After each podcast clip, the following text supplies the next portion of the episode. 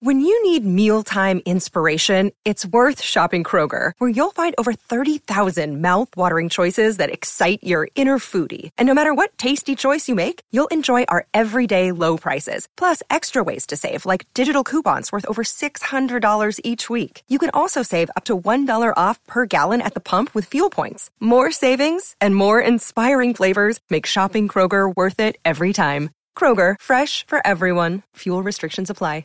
You're listening to a Score North podcast right now, and if you're a business owner, so are your customers. In fact, I could be talking about your business right now, telling the tens of thousands of loyal fans about you and sending them to your business. Find out how you can partner with your favorite Score North podcast. Visit scorenorth.com now and enter keyword partner. Fill out the form, and we'll get in touch with you quickly. Once Phil, Judd, Declan, or others start talking about your company, you'll be amazed at how many fans start showing up. So visit scorenorth.com now and enter keyword partner.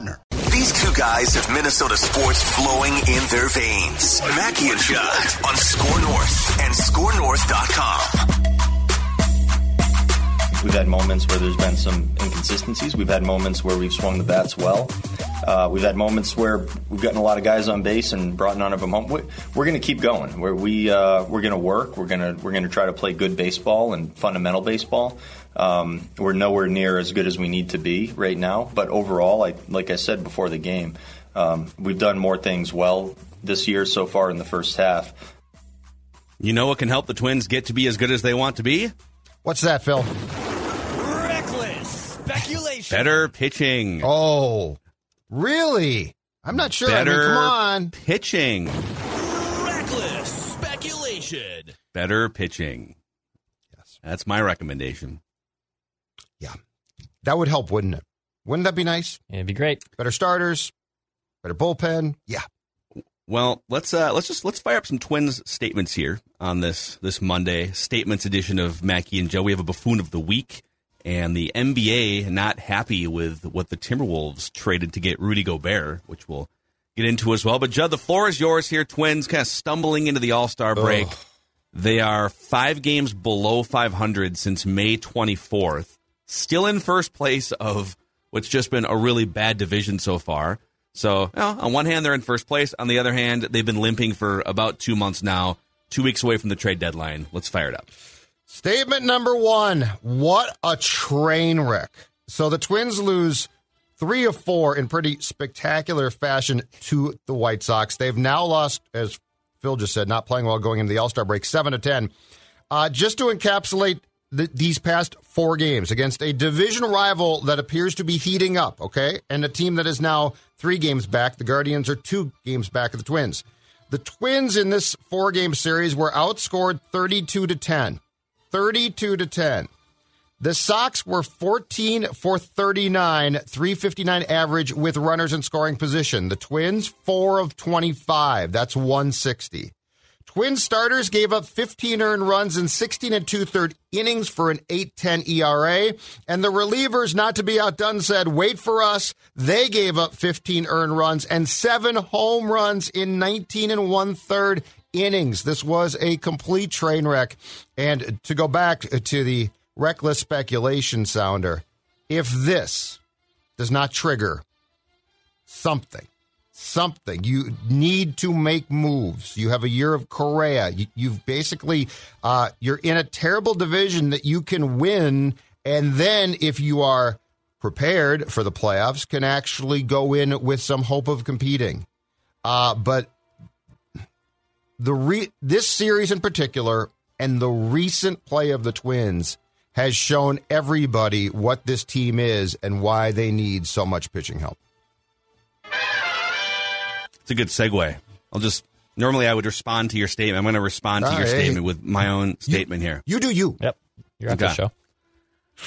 Everything you just said makes sense. But my statement is I don't know if this Twins front office has the gamble needed to make big deadline moves. I don't know if ownership. I think I almost feel like ownership has also been involved in pumping the brakes over the years. Listen, be careful about gutting the farm system. Those are players we rely on to come up on rookie scale contracts, right? Be under team control for six years. Mm-hmm. So in 2019, when the Twins had the greatest power hitting team in the history of Major League Baseball. Literally the greatest power hitting team in the history of Major League Baseball. A 100 win Twins team. And they had a chance to add significant pieces of some kind, probably pitching, because their lineup was certainly intact. We take a sip of my uh, water out of my retro Nyes cup here. Oh, very Nice, nice. great bar. Oh, oh, Yeah, I miss the old Nyes. the All old due respect nice. the new one, Nah, but you know. I agree with you right there. that's okay.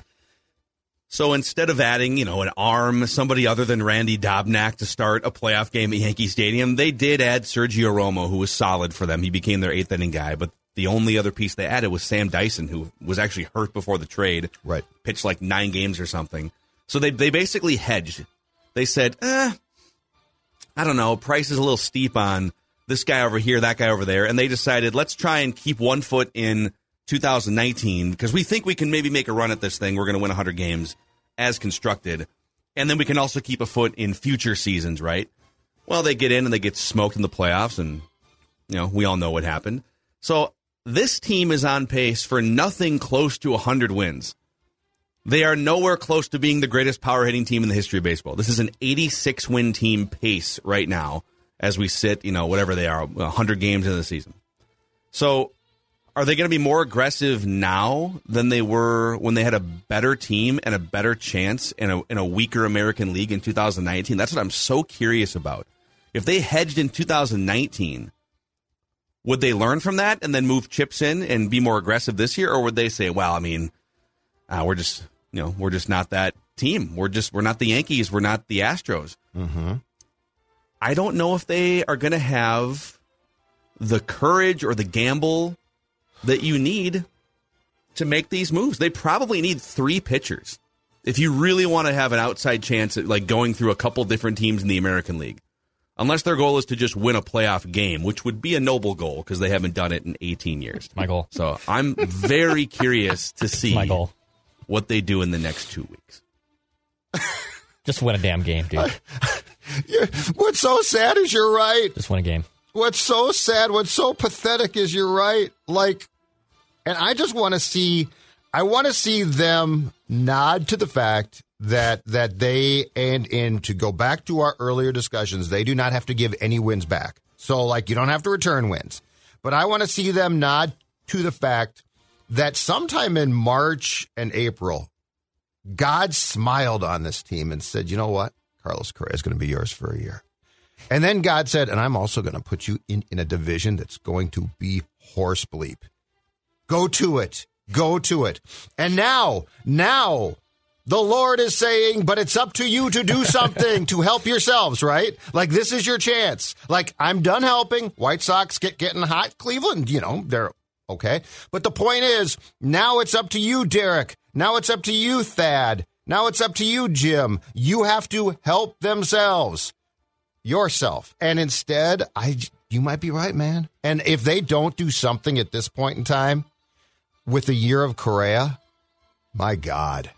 Well, you know, I don't know if, if they decided right now, you know, they got a few days to, to think about things and to, to gather their thoughts after the draft and during the All Star break here. It's a nice little five day window for them to say, all right, trade deadline's in two weeks. What do we got here?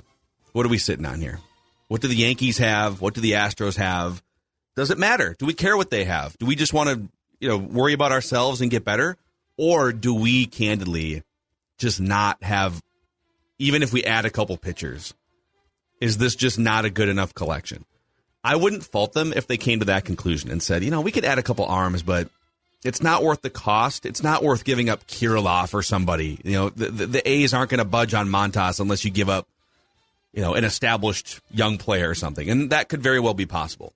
But if that's the conclusion that they come to, if they decide we're just not going to add two or three high caliber bullpen and starting arms to this team, it's not a good enough team, then you have to trade Carlos Correa. He's going to walk as a free agent in three months from now. Yes. Like that. That's that. No one. Nick, we're the only show talking about this, by the way, and we're considered to be outlandish clickbait artists for suggesting. Hater. I'm not suggesting that they should trade Correa. I'm saying they should trade for three pitchers. But if they don't have the gamble to trade for three pitchers, Right. then what are we doing here? Then then what? Then, then do you want to watch Correa walk in three months for nothing when you could have landed two or three top prospects to help get better in 2023 24. I mean, that that's staring them in the face these next two weeks as a front office.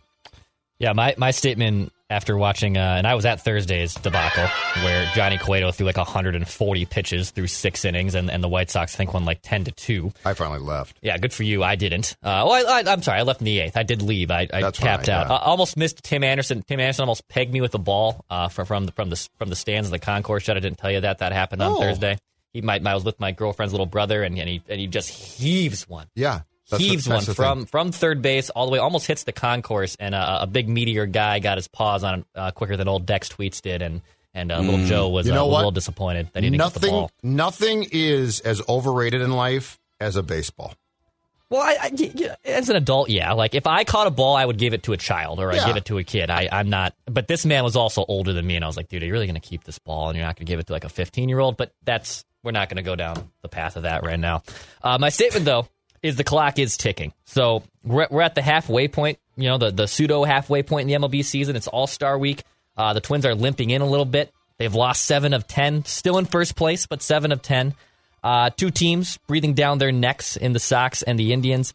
Uh, so after this festivities end, right? It's the home run derby tonight. The All Star game is uh, is this weekend. The clock is ticking. Uh, for all my Stranger Things fans, Vecna is coming to the Twins, and we have two paths here. Sorry for the spoiler alerts, but if you haven't seen Stranger Things by now, it's on you, or just hit the mute button for the next two minutes. Uh, Vecna is coming. Wow, we're just gonna All right. just gonna give a big spoiler here. Okay. Yeah. Vecna is coming, all right? So- the clock's going to strike four times, and we're all either going to die or we're going to save the day. This pitching staff needs significant upgrades. And if it's if it's not even in the rotation, go get three bullpen arms. Go make an elite bullpen. And I get the argument that like, well, I don't want to overspend for bullpen ads because you can find that stuff easily internally and it's easier to just find that stuff in the offseason. But if our starters aren't going to go deep into games, then what's the point? What's really the point in getting someone if they're always going to pull them by the third time through the order? If I see one more person pull the pack, well, do you know third time through the order that a hitter hits the starter better? Yes, everyone knows that. But if the starter's going to get pulled longer or get pulled earlier, excuse me, go get legitimate bullpen arms. Make yourself look like the Kansas City Royals from six, seven years ago. Build up the bullpen that way. Um, and if and if you're scared of overpaying, you're gonna have to overpay. You're a first place team who is desperate. You don't find the gum on the street and then turn it into a lottery ticket. It's not gonna work like that. Um, so this team hasn't earned the benefit of the doubt to say, "Oh no, we're we're just fine. It's happy to be here. We got Carlos Correa, got off to the hot start. We could win this Central Division. You've lost 18 consecutive playoff games. I've spent more chunks of my life watching playoff losses since the last time I saw a Twins playoff win. You have not earned the benefit of the doubt. So go get some relievers, bump up your pitching, and win a damn playoff game. Show me something over these next two weeks. But Phil is right. If if they say no, like if they say, you know what, Dex, we've l- looked at this thing up and down. The Astros are really good. The Yankees are great, historically great, and we've got no chance. Then I think you do have a choice. Like I think you have a choice, and that is going to be a choice that is going to be absolutely met with disdain by the fans that care if you trade Correa. But if you don't, what's the point? You know, I threw this out because you know Twitter is always a great gauge for what the masses think reasonably 100%. across mm-hmm. you know a wide sample size. Amen. So I did I did send out my Correa theory again here, and I feel like I feel like people just misconstrue it. You you can't trade Correa. I'm not saying trade Correa. I'm saying go get three pitchers. But if you decide we're not going to get three pitchers, but you but you can't do that to the clubhouse. No, you know what you can. And I can t- I can tell you for a fact Carlos Correa wants them to trade for something. Carlos Correa is pushing behind the scenes for the Twins to do something. I'm not saying he's being aggressive. I'm just saying he would like to play on a team that has a chance to win a World Series here. So, what does it say to the clubhouse if you don't make moves to help this team that's trying to hang on to first place? That's what I'd be worried about. Right. Not like, oh, is are, what what are they going to think if you wind up trading Correa? Well, I would say I would ask the other question. What are they going to wind up thinking if you don't add anything of significance to a team that's been trying to stay in front in first place and go win 90 plus games? So, anyhow, all right, we're back to Judd here, I think. All right. My next statement is this. He has a point. So so Smeltzer said after being pulled before he was allowed to go through the White Sox three times on Friday that he was blindsided, which I, I thought was a very interesting word, uh, blindsided by Rocco's decision to remove him. He had given up at that point uh, two runs in three. He hadn't pitched great. Uh, but then Baldelli said, well, he might have been, but here's the deal. Quote, we're not going to tell a guy when he might come out before a game starts, but it's basically decided. Um, I think that this is. I think that this You might, is. you might want to communicate a little better than I think, these guys. I think that this is so open for conversation here. Now, now, I want to be very clear here. I want to start this by saying I know Devin Smeltzer is not exactly Koufax. Okay, so no, he's not. in a vacuum of talking about Smeltzer, I understand that we could certainly debate. Well, who cares if he knows he's not that good? He he was obviously just optioned to uh, AAA St. Paul on Sunday. But the point is this: the point is what Smeltzer said, and I appreciate this because he had the guts to say it. One, I'm curious how many guys think this. Two, I'm curious if you have a plan for a pitcher who you trust, why you wouldn't communicate said plan because clearly it's made before the game by a bunch of people, Rocco included, but not just him. So he didn't just come out and say, "All right, Smelty, give me the ball. I've just decided to take you out." Um, this to me is so intriguing because if you're a pitcher and you have any status at all, how would you feel about basically knowing that there's an expiration date on you for every start and you're not being told, but the expiration date is there when you throw your first warm up pitch of the evening. Okay, I need to I need to piggyback again with a statement here. Okay, I appreciate Devin Smeltzer being open, and he is essentially a surrogate for a bigger Twins problem here. Mm-hmm. But Devin Smeltzer is terrible the third time through the order, mm-hmm. and so it should be obvious where he's going to get pulled from a game.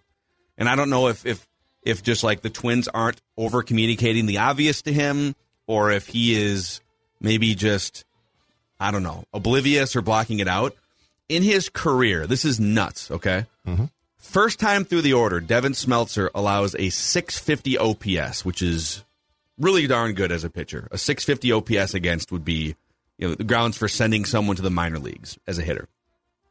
Second time through the order, it gets a little better. It's actually a 629 OPS second time. So he's actually one of the better pitchers in baseball in his small sample size career to this point. Uh, first two times through the order. Third time through the order, the opposing OPS doubles to 1228. Hey. 1,220. The opponents are slugging 831 third time through the order against Devin Smeltzer. And so I feel like his message is correct in that the Twins have a huge flawed pitching system right now. They've got starters that aren't good enough go, to go third time through the order or deep into games. I'm not saying it's realistic for everyone to be Max Scherzer and just send him out there for eight innings every night. Mm-hmm. But they have a crop of starting pitchers that they don't trust collectively to go a third time through the order, and they also have one of the least reliable bullpens in baseball. So something's got to give. Like they they need better pitchers is probably the solution here. Uh, so I'm I'm conflicted because on one hand, I don't know that Devin Smeltzer should be the uh, you know the the white knight to deliver this message. Like, dude, you're coming out of the game because you're not that good. But overall, the way this is constructed, the Twins keep running out, you know, five innings of relief pitchers almost every night. It feels like. In fact, the major league starters have gone seven plus innings almost 400 times this year. The Twins account for six of those outings. Yeah, it's remarkable. So it is rare that a twin starter goes beyond six in any game so far this year. So they got a problem, and the only thing that can solve it is better pitching at this point. And I, I think it's Meltzer's defense here a bit. I think if he was taken out for a guy who was good, he'd be like, okay, I didn't like it, but I get it, right? But Emilio Pagan comes in and immediately, you know, that, but I think that's the problem. Like the Twins are saying, okay, we're going to go from a guy who gets crappy to a guy who is crappy because we could justify the crap. How so? so like that, that's the problem. yeah, they're they're screwed either way. Like I don't think I don't Right. think you can rip. The only thing you can rip Rocco for here is how does Devin Smeltzer not know that he's so bad the third time through the order? Like why is no one saying to Devin, "Hey, just so you know." It's not a personal thing. You're really good the first two times through the order, and so if you can give us four or five, that's great. But once you get the third time through, we're going to pull you. it's not Just a open communication. it's not a Rocco thing though. It's a Twins thing and it's a hubris thing of them. No, but Rocco needs to communicate it. it's up to Rocco Right, to but the, but the front office could just say, dude, I, at 2 o'clock every day, if we play at 7, at 2 o'clock every day, your fate is decided. Now, if you don't lo- like that, we'll try and trade you. But your fate or is. not, or not. But your fate is, is decided by 10 guys, um, or eight guys, or five. I don't know. But the point is, it's the hubris of how they operate that drives me crazy. And if Smeltzer and every other pitcher is an employee. And think about if you if you started your shift not knowing when it was going to end, but your boss knew. And your boss just arbitrarily would say, "Okay, now it's done," instead of being like, "Okay, here's why, here's why it's going to end." I love this whole thing and this was what drives me crazy about a lot of of people in positions of authority. They think they know what they're doing and when it starts to leak out what they're doing, it's like, okay, so you took Smeltzer out to put Pagan in. I can tell you right now, you guys are idiots for allowing yourselves to be in that position. Like, if you want to go to a relief pitcher after Smeltzer, totally get that. First of all, tell him. But second of all, run it by the guy on the street who's going to say, if you put Pagan in, you're crazy. yeah, and of course, think- he but- delivered but a home think- run. But what they're there's two different discussions here. You are ripping the Twins for pulling Smeltzer for Pagan. The real problem is that Smeltzer and Pagan are the two options, right? So you're kind. It's there's That's a front I, office. that's what rip I'm saying. here, Yes. and there, I, and so I don't. I actually don't. I don't blame them for not wanting Smeltzer to face Right. a lineup the third time through. But forget Smeltzer. We I now think Jose Berrios' fate in the Houston game was decided that morning. Yeah, Inexcusable. it shouldn't have been. So And so to be clear, because yes, if I I am not arguing on behalf of Smeltzer, I'm arguing on behalf of the fact that they are making decisions that are misguided, and we are now finding out how they're going about it, and it's absolutely idiotic. Kenta Maeda's fate in that playoff game, in which, by the way, he pitched great, again decided in the morning. Yeah, it feels like there's very. I understand that front offices because there's so much more data and information and there's process that's going into these decisions now compared to 15 or 20 years ago. There's probably only a small handful of managers that actually like manage their own game Right. in today's baseball, Right. and I totally get that.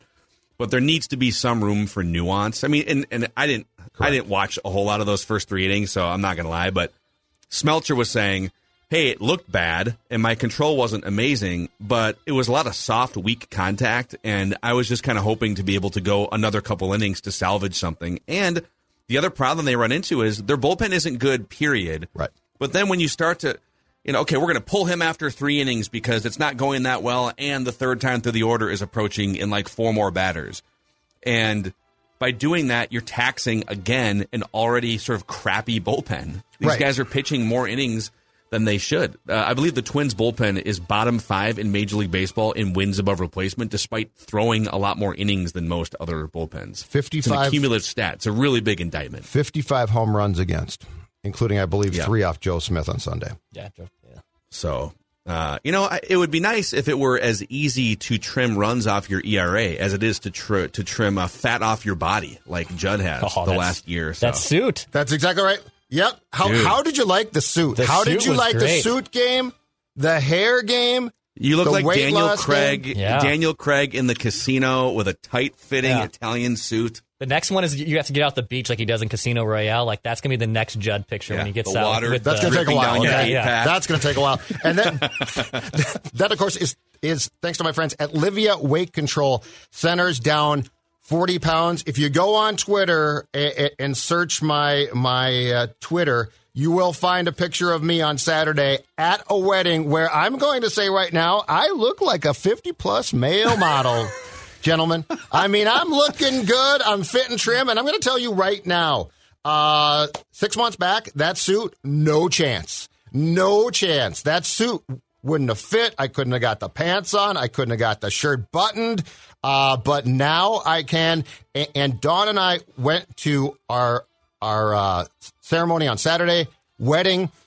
She's down uh, 12 pounds, just about 12 pounds.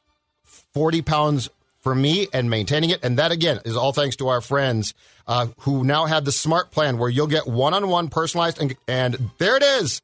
There it Oh, is. there it look, is. At that, Look look at at that. Look at For the YouTube audience, The we, uh, YouTubers we're can see you it. with James Bond Judd right here. Exactly right. one-on-one personalized and, and guided support online or in person, whichever is most convenient for you. The Simple Start plan is only $59. Um, and 855 go L I V E A, Livea.com, L I V E A.com. I'm telling you right now, it works. And the best part is, as you saw there, keeping the weight off is also possible. And that's the most important thing. Livea.com if you want to fit into those clothes that don't fit right now. By the way, while we're getting our lives in order here, Valley Park Medical Clinic is dedicated to providing breakthrough ED remedies to men in the greater Minneapolis area. Okay, let's let's get that confidence going to another level here too. It's the only clinic in Minnesota to use the True Pulse protocol, one of the most effective solutions for ED available. Surgery free, drug free, non invasive, and discreet. All of these things play into your favor trying to get this part of your life in order. ValleyParkMedicalClinic.com. Uh, okay, so this might actually lead into Judd's buffoon of the week if our brief chat pre show was any indication here. But my next statement is something perfect happened last night for the Twins. Perfect. The Major League Baseball draft. No, they didn't do the whole thing, right? It was No. just like the first round or two. Uh, first two rounds. Okay, and then they do the other Three forty through, rounds or three whatever. through 10 today. And then, no, it stops at 20 now. okay, good. We've drawn a line it on it. Fifty. It used to be fifty on a conference. You Call. used to just go on as long as you wanted. I'll take this guy 7,000th and 99th. Yeah. Yeah, it was uh, it was up to 50 rounds unless like all 30 teams decided to not draft in one of the previous rounds. But something perfect happened last night for the Minnesota Twins, according to Aaron Gleeman from The Athletic. And I read, every draft domino seemed to fall in the Twins' favor as the board went perfectly for them to nab high upside players that they never expected to be there at 8 and 48. How the Twins landed Brooks Lee and Connor Prielipp in a big night full of surprises. You can find the full article at theathletic.com. The fact that this draft fell so pristinely perfectly and the Twins landed two of the best young players in the world that they were shocked would fall to 8 and 48 tells me they have a lot more depth today in their pipeline than they did a day ago or two days ago, which means they should feel more comfortable trading from their young pool of players to add pieces to this year's first place team with Carlos Correa. Perfect night last night. Hmm. Couldn't have gone better. It's the MLB draft.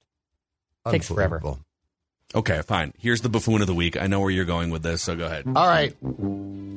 Not just Gleeman, but to all all of those pundits, and I, and there were a lot on Twitter last night who were trying to break down this draft and oh my team did great.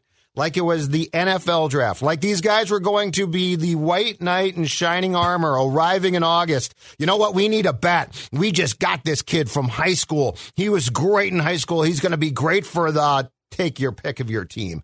All right. It, it is buffoonery at its finest. Every draft, as we know, can be a crapshoot and an inexact science.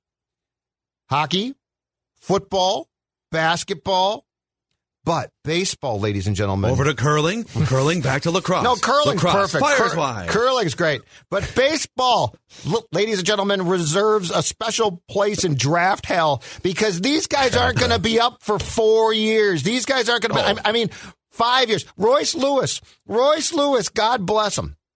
If he hadn't got hurt, it was still going to take a long time from the time that we were all like, I can't believe the Twins got him. And for anyone to be raving about a pick without at least saying the team is happy, but who knows, which is the correct response. Like, you know what? If Derek Falvey wants to be like, I can't believe we got this kid. It's the greatest draft pick of all time. You need to preface that with, okay, he's, he is happy, but here is the reality of the situation. And I'm going to give you an example. So right now, when you're saying, "Oh, Judd, this is typical negative score North Judd. I hate Judd. He's back. He was gone on Friday. I really enjoyed that show more." very Zulgad, positive. We had a really by good show, way. actually. Zulgad is so really good. negative. I'm going to give you a quote about last year's draft when the Twins took, or was it last year? Oh no, two years ago. Aaron Get your Sabato. notes together, Judd. Get your Aaron notes together. Sabato. I want to give you the quote because the year is not important. The quote is Twins minor league hitting coordinator Donegal Fergus said of the Sabato pick, I'm fired up. he was my number one choice. I had him right behind number one overall pick Spencer Torkelson on my overall board. I really like this kid. Last I heard, Sabato was fat and striking out, okay? In the minor leagues. Nowhere near being prepared to play.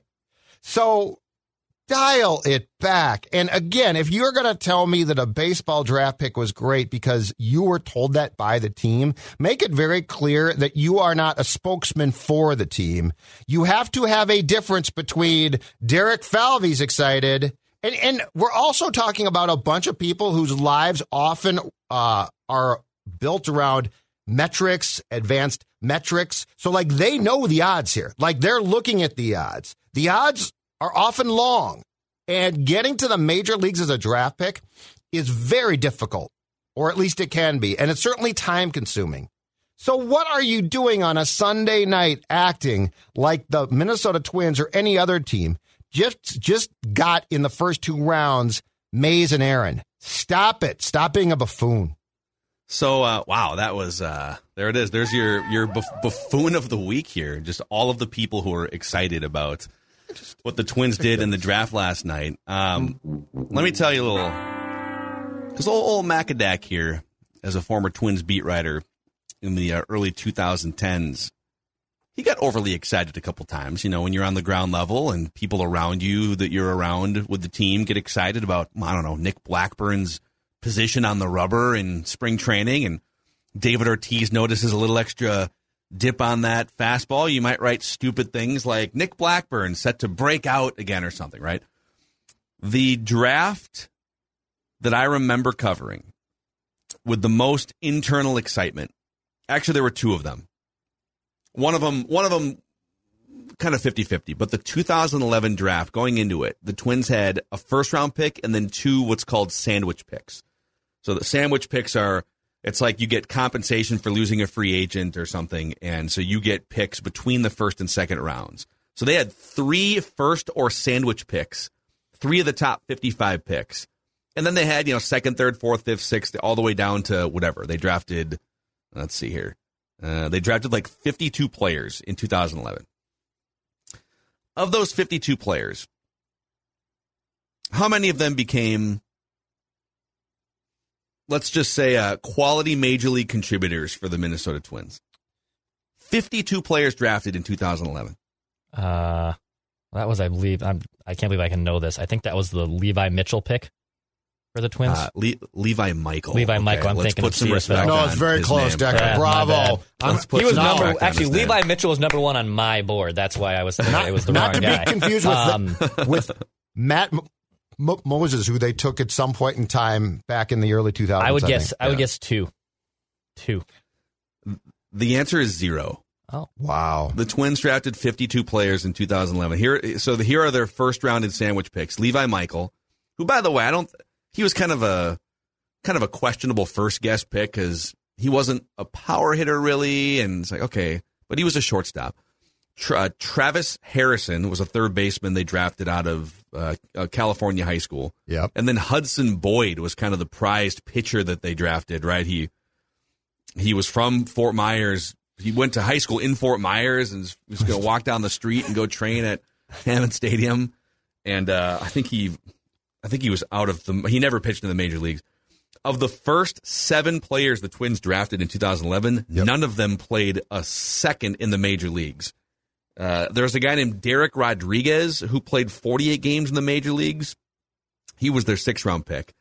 And then the next, so the next year was actually a pretty damn good draft for the Twins because they drafted Buxton and Berrios with their first two picks. But then the hype was, hey, the next crop of players that we drafted here is going to help our velocity and strikeout problem. You know, we've been a pitch to contact organization for two decades here. And our goal is to draft a bunch of flame throwing relief pitchers and starting pitchers that can help us ascend up toward the top of Major League Baseball's strikeout leaderboard at some point. And those pitchers were Luke Bard, Mason Melotakis, JT Chargois, Zack Jones, Andre Martinez. Tyler Duffey was one of them, Okay. okay. and he, he panned out as a reliever. Yeah. DJ Baxendale, Christian Powell, Alex Muren, Eric Nab, Taylor Rogers did pan out. That's good. What round was Taylor Rogers in? Do you have it?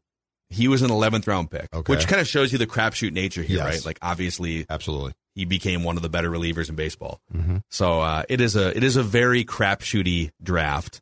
But if the team, like I said, if the team is excited about who they got with the eight and forty eighth pick, to me that only solidifies. Okay, cool. You feel really good about this draft, Right. So maybe you can maybe there's two or three young players here and there that you could package together for Luis Castillo or some other. I like can it. Help you. Making trades. Mm-hmm. I mean, you're not wrong. Yeah. So, uh, all right, there it is. That's Judd's buffoon or buffoons of the week here on Mackey and Judd. Uh, boys, let's get into this story came across here, and I'm, I'm going to read you this from a podcast transcript. Brian Windhorst, who Wendy. has taken the world by storm. God, he's on fire. Finger pointing speculation that turned out to be true. Just a genius. Incorrect. Why would Utah Jazz. And he was a thousand percent right. Uh, no, actually, before I read this, some people have been. I think it was Le Batard last week did a segment. I just saw a write up about this. They were saying if you're wondering how much of a stranglehold guys like Schefter and Woj have on the league and their employees or their employers about just like how important it is for them to be the newsbreakers. Brian Windhorst is one of the most plugged in. You know, he's not Woj plugged in, but Brian Windhorst was like LeBron's beat writer 15 years ago, and he is super plugged in. He's on the Scoop podcast with Doogie once every couple months. We've had him on this show before. And the way he was on, on first take doing the finger pointing thing and taking you through this like Yeah. choose your own adventure, he knew 10 times more information than he was allowed to say, is, is what it kind of felt like. Correct. And he had to kind of sit in there and throw out signals to people. Hey, I'm hearing something about what the Jazz are about to do, Yes. but I can't really report it because people are going to get mad that Woj wasn't on the forefront of this. Yes. it's incredible. Because I, I think in, in baseball, so Buster and Kurkjian still get tons of stuff, but it all goes through Passan, right?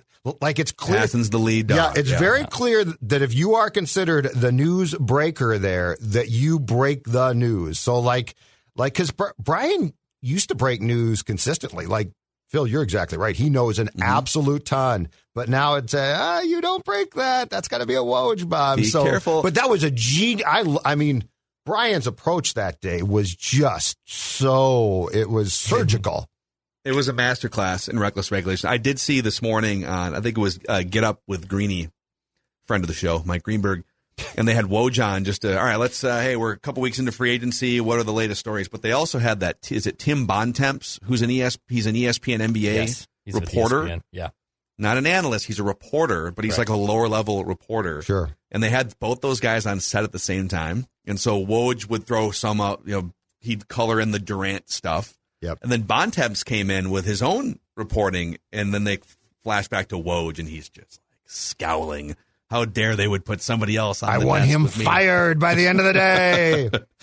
The, the floor just drops open like a Bond movie. He's he- got a falls. Woj got a button. All right, so here's Brian Windhorst on a recent episode of the Hoop Collective podcast, which is his own podcast. On the uh, so according to to Windhorst, the hefty haul that Jazz executive Danny Ainge garnered for Rudy Gobert has the rest of the league bitching openly. this is the word that he used. I love the fact that that's in the copy. Quote, what he got for Gobert, this is windy now. What he got for Gobert, which everybody in the league is bitching about. Like, can you believe it? How could they possibly do that? I mean, I've talked to 10 different people who have bitched to me about that trade. Not only did they get all that stuff, four picks, three unprotected, and one lightly protected, and they offloaded $140 million in salary. So now Danny Ainge has moved the game again when it comes to trade hauls. Mm-hmm. What do you guys think of the rest of the league for the last two weeks incessantly bitching, quote unquote, about the Rudy Gobert trade? It actually makes a lot of sense because it now does set the price of poker. So, so like if you thought, "Ah, you know what, I'm going to go out and bid on a player I like, and he's a really good player, but but here's here's what like the current comps are, right? This completely changed that. So like if they are if they are quote bitching about the Wolves, like that's a terrible trade, I will continue to not agree with that assessment. But if they are upset about the fact that now that they want to bid on players, and that the uh, the team that currently has said players like, "Hey, the Gobert cha- thing changed things." I do get that because if you make a major trade now and you don't come away with a haul that is at least close to what the Jazz got, I think you're probably going to be questioned, and and that did not exist prior to this trade because I don't think that there would. I don't think there was previously a comp to this type of trade until this one was made. Well, okay, people keep using the Gobert trade as well. I mean, if, if Gobert landed that package, Right. what's Kevin Durant going to land? All right, this is Right. hot take alert here. Okay. Oh boy. Kevin Durant is 33 years old and has four years left on his contract. That's going to be what, like 200 million dollars or something. So he's you're going to be paying him what 50 or 60, whatever it is, 55 million dollars when he's 36, 37. He already has a bunch of injury issues. Mm-hmm. Gobert's 30, so he's not in his mid 20s or anything. But Go, there are no signs that Gobert is about to fall off a cliff or anything like that. When you become 33, 34 years old and you've been that high of a usage player and had a torn Achilles a couple years ago, it is much riskier to trade for Kevin Durant unless you think you can win a championship this year. So to me, like I, I'm scratching my head. I'm not saying that Gobert is better than Durant, although there are some metrics that would tell you based on his defensive impact oh, that he actually is a he is a more valuable and impactful player. I don't know that I agree with that, but you trade for four years of Kevin Durant at that price tag. He's only going to erode age 34, 35, 36. So I don't mm-hmm. know that it's correct to say that well, if if the Wolves gave up this for Gobert, then a team has to give up more for Kevin Durant. I don't know that that's correct logic. It might not be, but I think it's proc- proximity of trade, which means that Durant is probably going to be the next big name to fall, right? Like he's go he's going to, to be, or I think he and the Nets hope that he is the next guy to be traded. And so I get your point, but I think the bitching stems from the fact that there is an immediate recency bias of, well, we've got to get something close to that package. And the majority of teams are probably going to say, sorry, can't do that. So I think that's the thing. Like a year, a year from now, the Gobert trade certainly will have set a precedent, but I don't know that you would be up for the scrutiny that if the Nets made the trade today and they got, you know, half of the package that the Jazz got for Gobert, I think that's the problem. Proximity of trade time. Yeah, it could be. This this whole thing too. Everyone's bitching about this trade. The, the you know classic Timberwolves. You know even like Bill Simmons on his podcast two or three different times, just talking about how this is one of the worst trades in NBA history. So you're telling me the Timberwolves, who were one of the highest scoring offensive teams in the NBA last year, with major deficiencies, rim protection, rebounding, solved those problems in one trade, and now have, in addition to one of the highest scoring offenses, now have an ironclad ready-made top 10 defense as well that like oh that, and they gave up some draft picks to and mm-hmm. Pat Beverley to make it happen that it mm-hmm. was a bad idea. Or that the Timberwolves who've been relevant for exactly 20 minutes in the last Correct. since 1989 and are now among the the top talkers in the NBA that you know I, I mean there's so many angles here that I could I could counter the they gave up too much.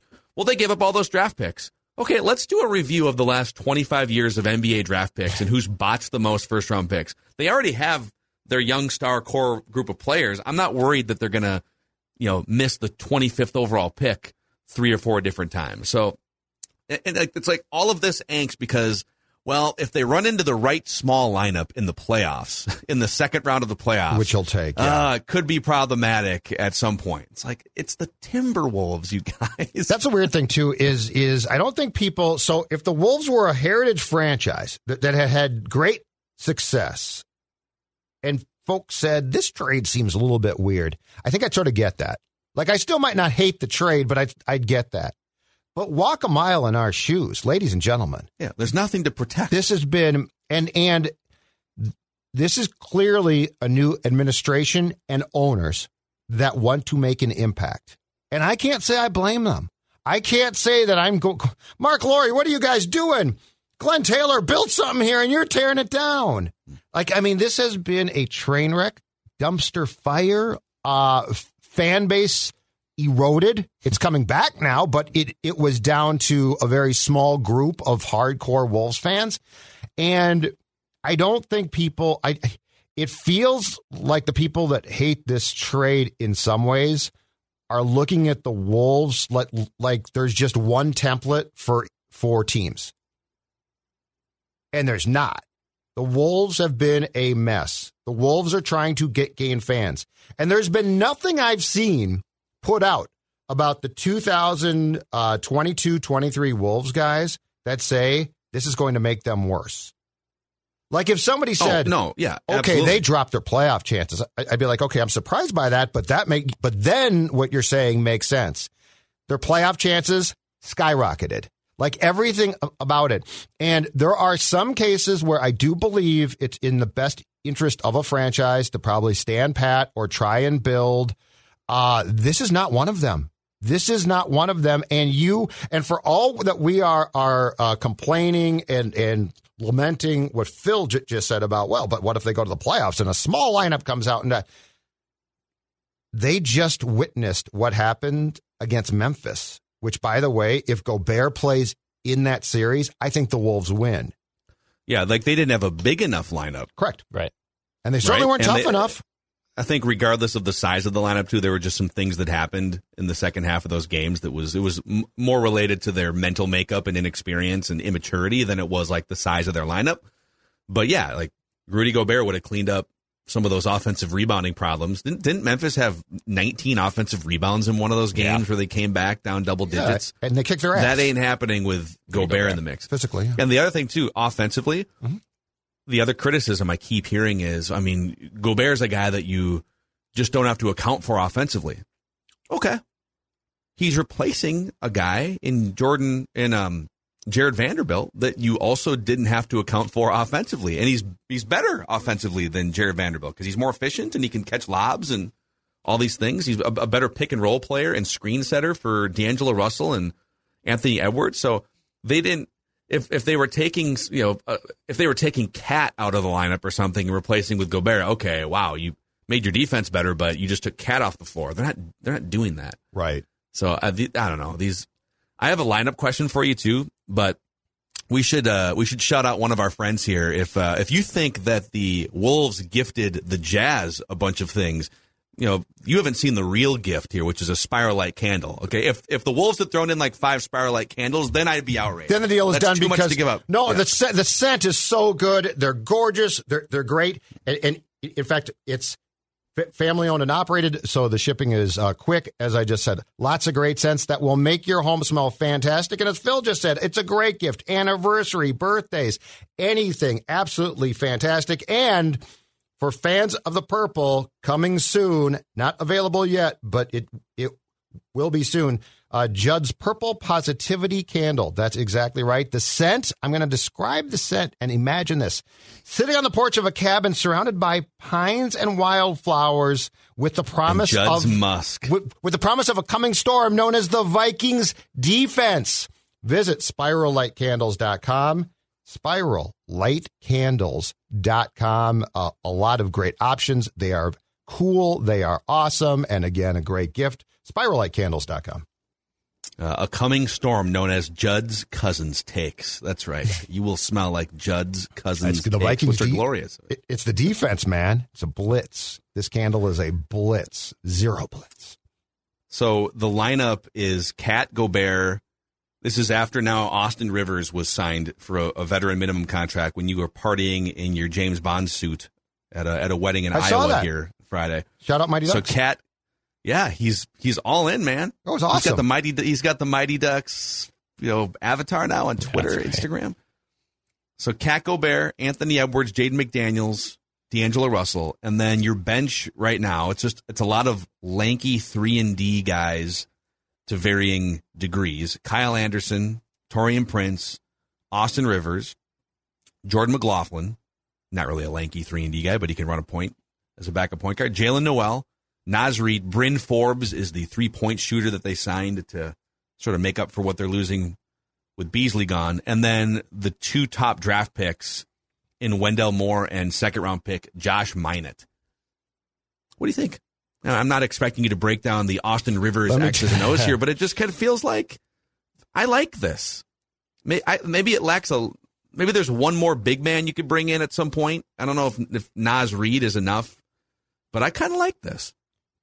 it's solid because when you get a guy like Rudy Gobert, you start to open up not floodgates, but it gets it becomes things become more attractive. And look, Austin Rivers isn't you know a superstar. He's not a form. He's not not an all star by any means, but it makes your team better.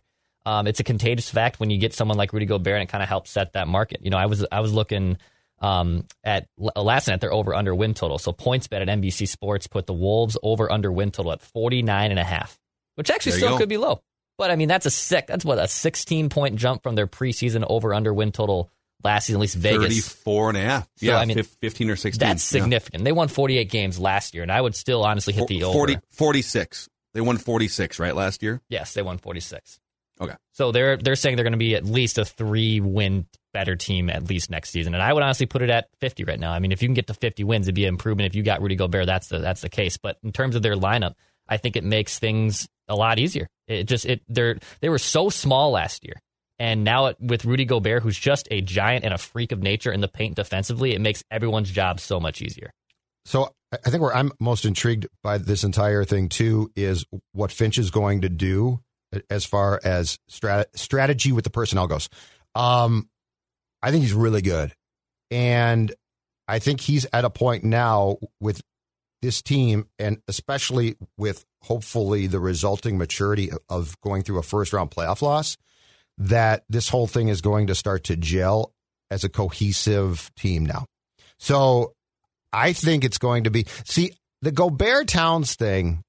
I think people are sweating that too much. Oh man, I get the two bigs. What are you going to do? First of all, Towns is a incredibly unique talent. I mean, he shoots threes at yeah, a 40% his- clip. Exactly. He Offensively, it is not a problem. he is a freak. He is a freak in a very good way. Gobert is going to uh, uh, free Towns up to do stuff that if Towns did previously, it actually became a problem. Finch is a very smart X's and O's coach. So I think where I'm most intrigued is the building of a team that the coach is going to have probably or almost certainly an exact idea of how he sees things going in. So yeah, I I think they win right now off top of my head. I think 50 plus wins is fair. I agree. Not like, you know. 50 is at 49 and a half is a really good. The, the 34 and a half last year was like, really, uh, feels like unless someone tears an ACL, they're probably going to win more than 34 and a half. 49 and a half makes you pause a little because the Western Conference is going to be so competitive. Mhm. But I think I'd take the over. I think I'm with you guys. and they should this. not be a playing tournament team this time. Like I, I will be disappointed. I think that they should make the playoffs and not have to play in that round. Yeah, how many teams in the West, and and we have not seen the last of the player movement here. So it's if the Suns find a way to add Durant or something, but they, now they can't trade DeAndre Ayton for twelve months. But so just as rosters stand right now, how many of these teams are for sure better than the Timberwolves? I'm going to say the Suns for now, but Chris Paul keeps getting older. Yep. They've they've had two playoff devastations. You know, I, Yep. do they take a step back? But they won 64 games last year. The Warriors definitely they're the best. It's funny because they're they're probably going to be better next year than they were this last year. Getting some young guys back, Wiseman back from injury. Mm-hmm. The Gri- I don't know that I I don't know that the Grizzlies are better than the Timberwolves now. I don't know that the Nuggets No. and the Mavericks. I think the Nuggets are.